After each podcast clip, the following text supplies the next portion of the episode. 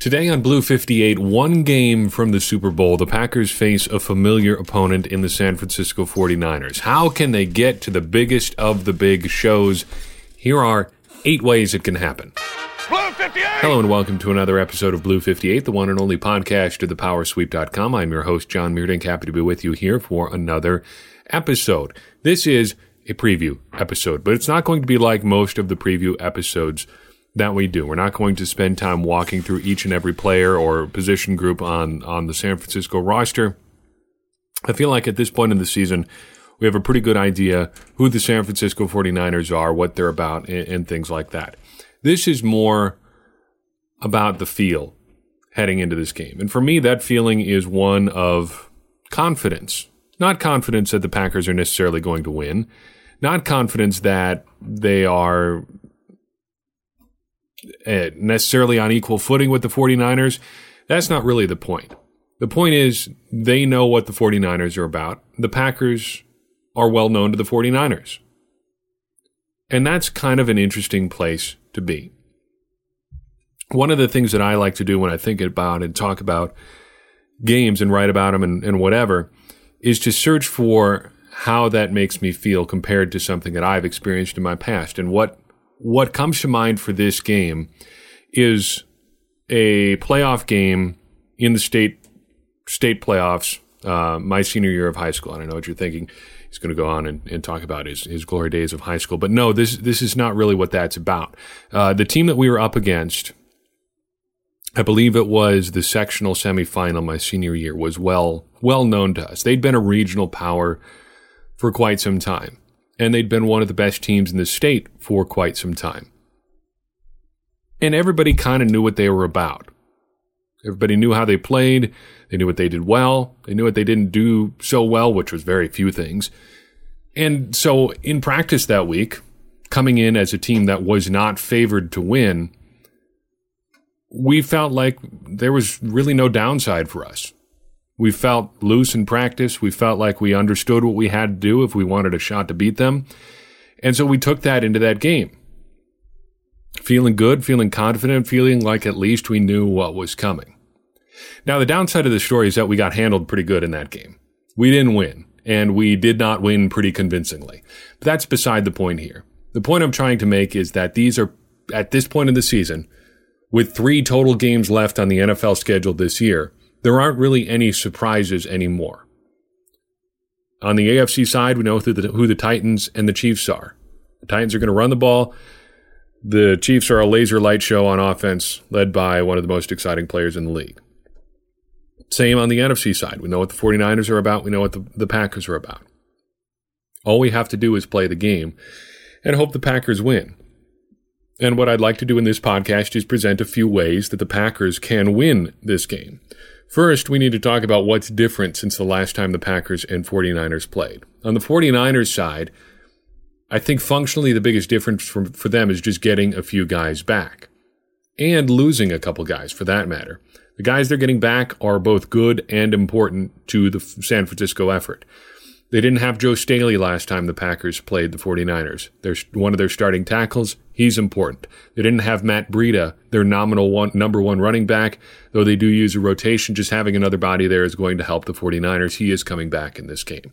They did not have Dee Ford the last time the Packers and 49ers played. He is perhaps their most valuable complementary edge rusher when you talk about guys who line up along with Nick Bosa and try to make things difficult for opposing quarterbacks. He was hurt last time the Packers played the 49ers. This time he will be full go. Same goes for Kwon Alexander, one of their outstanding linebackers.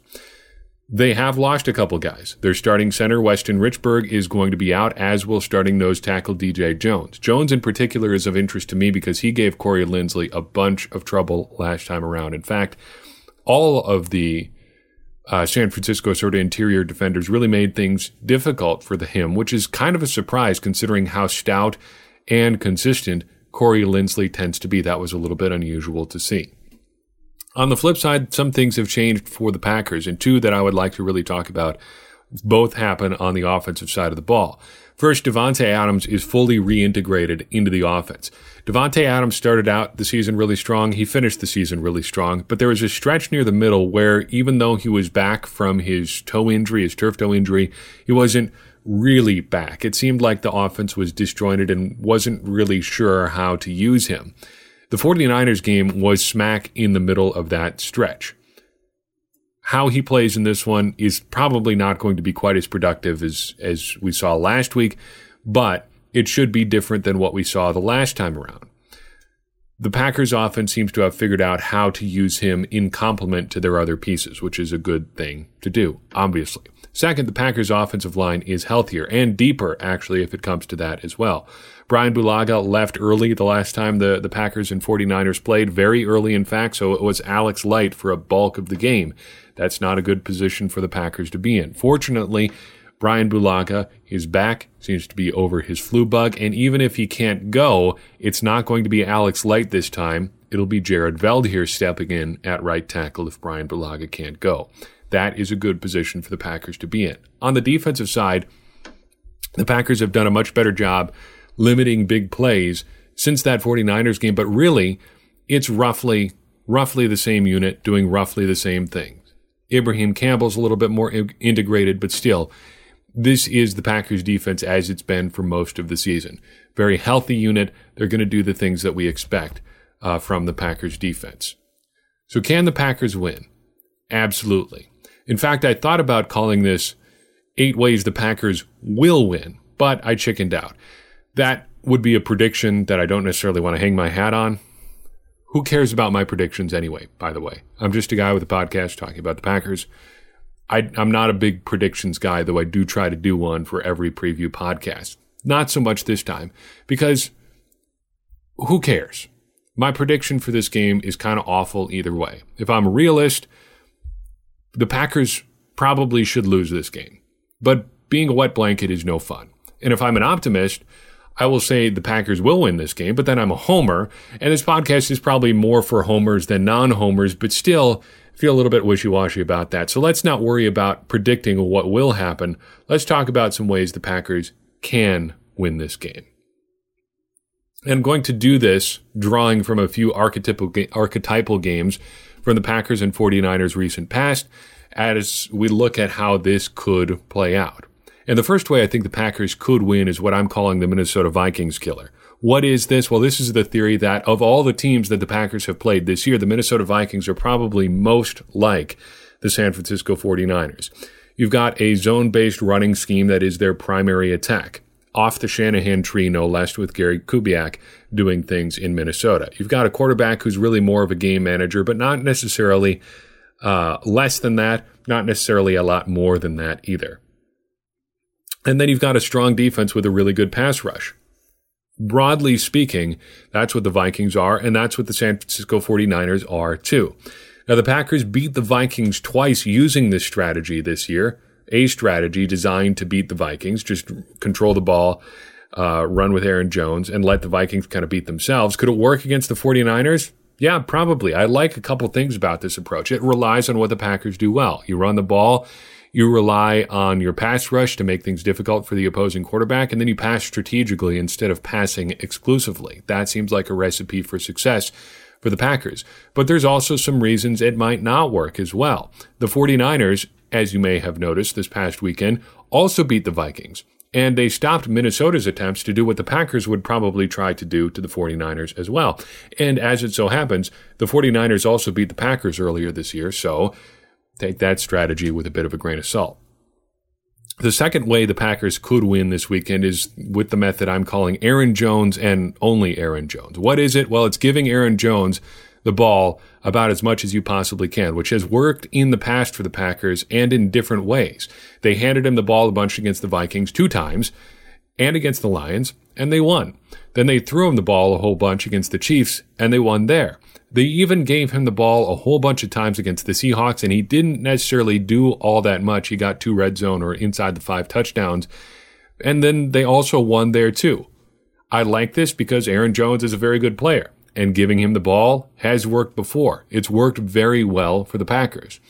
But it might not work because the 49ers did such a good job of stopping Aaron Jones the last time around that the Packers pretty much just stopped giving him the ball. That could happen again. It could happen very easily. If things start going south for the Packers, it probably will. to use this strategy, the Packers are going to have to keep things close, and that allows to Aaron uh, Aaron Jones to have as much leverage as possible as you try to implement him into your offense. The third way the Packers could win this weekend is by tricking the 49ers into thinking the game is actually next week. So in this approach, we, the fans, and anybody who really wants to volunteer, put together like an all fronts media campaign, social media. So we're talking TV, internet, radio, whatever it takes to get the 49ers to believe that the game is actually a week from Sunday instead of this coming Sunday. So think of that one episode of The Office where Michael Scott falls asleep after eating an entire chicken pot pie and everybody moves all of the clocks forward. They get him to think it's five o'clock. Everybody leaves. They, they go home happy. I like this because it helps the Packers stay fresh for the Super Bowl since they don't have to play another game before the Super Bowl actually happens. So this is a great approach if you're trying to get the Packers to the Super Bowl injury free. If they don't have to actually play the game at all, that would be a very successful way to do things.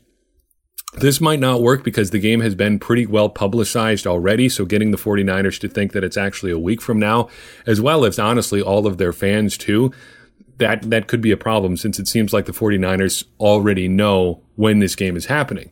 And then we would also need access to both the NFL, the 49ers, the Packers, and ESPN's websites to change all of the dates. That is not impossible, but it seems very hard to do and we're kind of running out of time. So this podcast is going to come out tomorrow morning or Friday morning. Uh, so by that time, it's going to be pretty close. We're going to have to do a lot of work Friday afternoon probably to get this plan done. The Packers would also probably have to not commit to showing up to the game until the very last minute, which would be risky because if they don't show up and the 49ers do, then the Packers forfeit and this whole plan doesn't work at all. So it's a little bit risky, maybe not the best plan, but it is an option that we have. The fourth approach is something that I'm calling the defensive juggernaut. What is it? Well, this is where you rely on the Packers defense. They have one of their dominating performances and really just get after the 49ers and force them into a bunch of mistakes. The Packers are able to take advantage of enough of those mistakes that they come out victorious on Sunday.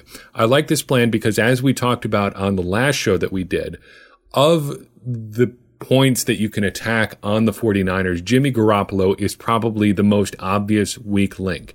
I want to emphasize again that he is not a bad quarterback. Don't misunderstand me. He, he is a good player. He's played very well for the 49ers at times this year. But if there is a part of this team that is going to fail, it's probably him. Just looking at their defense, there weren't a lot of down weeks for the 49ers defense this year. Same goes for their running game. Same goes for George Kittle. But the guy who did have the most impactful bad games for the 49ers was Jimmy Garoppolo. So if the Packers can get to him, make him screw up, that could result in a win. If they can get a lot of pressure on Jimmy Garoppolo and force him into a couple big mistakes, maybe they come out with a win on Sunday. This might not work because the Packers defense has been good, but not necessarily dominating all season. In fact, I think it's really hard to point to one defensive performance where they really grabbed on to a, an elite quarterback and just shut him down. Kirk Cousins was rolling when they played him in week 16, and the Packers all but destroyed the Vikings by getting to him, but he is probably not the best example of an elite tier quarterback. And to be fair, neither is Jimmy Garoppolo, but a whole bunch of teams have tried this approach, focusing on him, and they haven't always succeeded. He's had as many games this season with a passer rating over 110 as with ones under 100. His best game of the season by passer rating was actually against the Packers, when they tried this approach of trying to get to Jimmy Garoppolo as often as they could. So there are some downsides here. Banking on your defense kind of presupposes that your defense is actually going to play well when you need them to play their absolute best game of the season. The fifth way the Packers could go about beating the 49ers is what I am referring to as a really specific kind of career game from Davante Adams. He had a great game last weekend, but he needs an even better one this weekend, and he has to do it within specific parameters. Prior to the Seattle game, the Packers were just two and seven, including regular season and postseason, when Davante Adams had 130 yards or more receiving. They were actually also 0 and 4 when he had more than 140 yards. The only two wins in that 2 and 7 record were two games where he had 132 yards and also two touchdowns. So in this scenario, if the Packers want to win this way, they need Davante Adams to have a big yardage game, but also score multiple touchdowns. And I know that's like galaxy brain thinking. Yes, you have a better chance at winning when you score more points. Believe it or not, that does hold true in all situations. I check the analytics on that. Uh, the more points you score, the more often you win. I do like this because watching Davante Adams just go bananas is fun. He doesn't even have to be the primary focus of the offense for this to happen. He can be a complementary partner to Aaron Jones. So conceivably, you could uh, uh, co- combine approach number two, just let Aaron Jones go nuts, with approach number five, and have career games from both Aaron Jones and Davante Adams. Seems like a worthwhile strategy to me. This might not work because only six players have managed 100 or more receiving yards against the 49ers in the, the 2019 season. And of those six players, only one of those performances actually came in a win.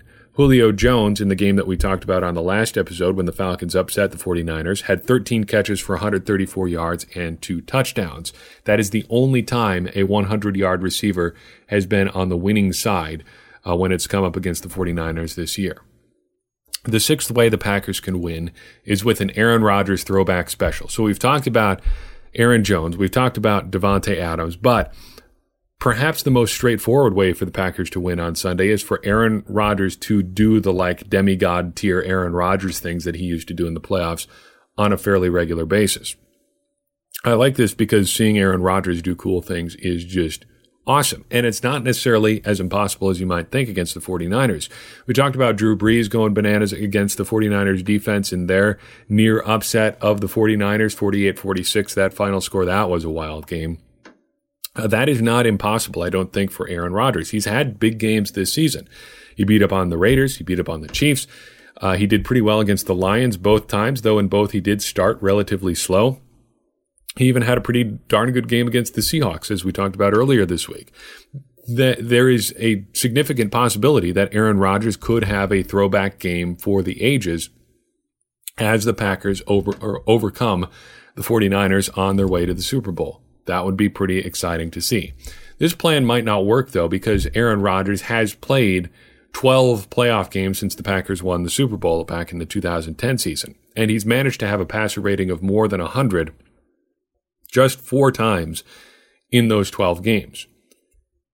And to be completely fair, most quarterbacks have had pretty minimal success against the 49ers. They are a very, very good defense. They've only allowed a passer rating of more than 103 times this season.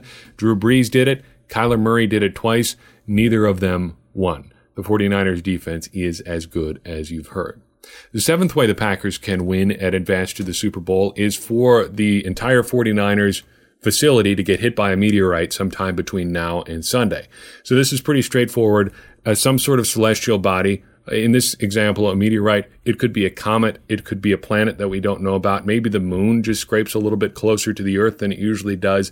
The entire 49ers facility is wiped out and the Packers win by default. I like this uh, because, like in the earlier example, the Packers don't have to actually play a game before the Super Bowl in this scenario. This might not work though, because it does feel kind of bad to root for the widespread loss of human life. Because in addition to all of the 49ers being wiped off the planet, there would probably be some collateral damage there too.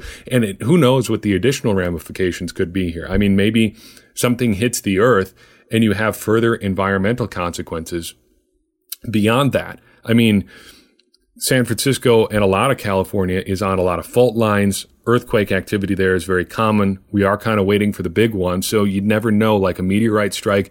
Maybe that is the, the tipping point that knocks California or most of the West Coast kind of into the Pacific Ocean.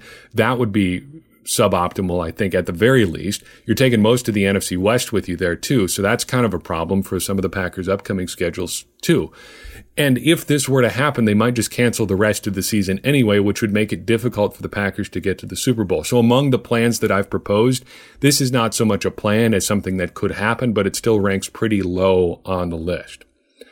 Finally, the eighth and final way that the Packers could advance to the Super Bowl is that they would finally play their full on, most complete game. They would play solid, start to finish, in every phase. They execute their game plan on offense with no lulls, no disappearing for long stretches. They play solid defense, maybe force a turnover, sack Jimmy Garoppolo a couple times. They don't make any mistakes on special teams. They ride out a couple of the 49ers' big shots since you know that they will throw a couple haymakers in there as well. They build a lead. They salt it away late. Maybe they take over with three or four minutes left in the game, uh, get a couple first downs, run out the clock, we're on to the Super Bowl. I like this because the Packers haven't had what people have called a complete game all season, to the point that you wonder even what that means. I saw people complaining about that after the Seahawks win, which of all the games the Packers have played this year, that felt the most complete to me. You let a couple three and outs on offense really take on a larger importance there than they probably should if you're worried about the Packers not playing that complete of a game against the Seahawks. That's not to say it was perfect, but it was a pretty darn good game. But if the Packers did play that quote unquote complete game this Sunday, beat the 49ers, head into the Super Bowl on that note, I think it would put away a lot of the doubters that have called them frauds or fake or an underachieving 13 and 3 team or the worst 13 and 3 team, whatever. Those voices would have to grow a lot quieter if they put together that proverbial complete game. But why might this not work? Well, the 49ers are a very good team. They might even be a great team. But if the Packers can play their best, avoid mistakes, and hang in there to the very end, I don't know if there's a reason that the Packers can't win using this approach, playing that complete game start to finish, just executing what they do on offense, on defense, not screwing it up on special teams.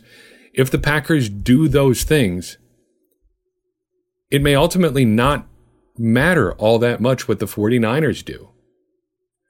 This game, even if the, the Packers are the underdog, even if the 49ers are on paper and on the field a couple times this year, the better team, factoring in head to head, factoring in common opponents, even if the 49ers are better, if the Packers do what they are capable of doing, there's no reason that they can't just win straight up. You may not need a career game from Aaron Rodgers. You may not need a career game from Aaron Jones. You may not need a career game from Davante Adams. You may not need something to fall from the sky, a meteorite, a planet, just a miracle of some kind. You may not need that to happen for the Packers to win if they can just be the team we know that the Packers can be and have been rooting for all season long.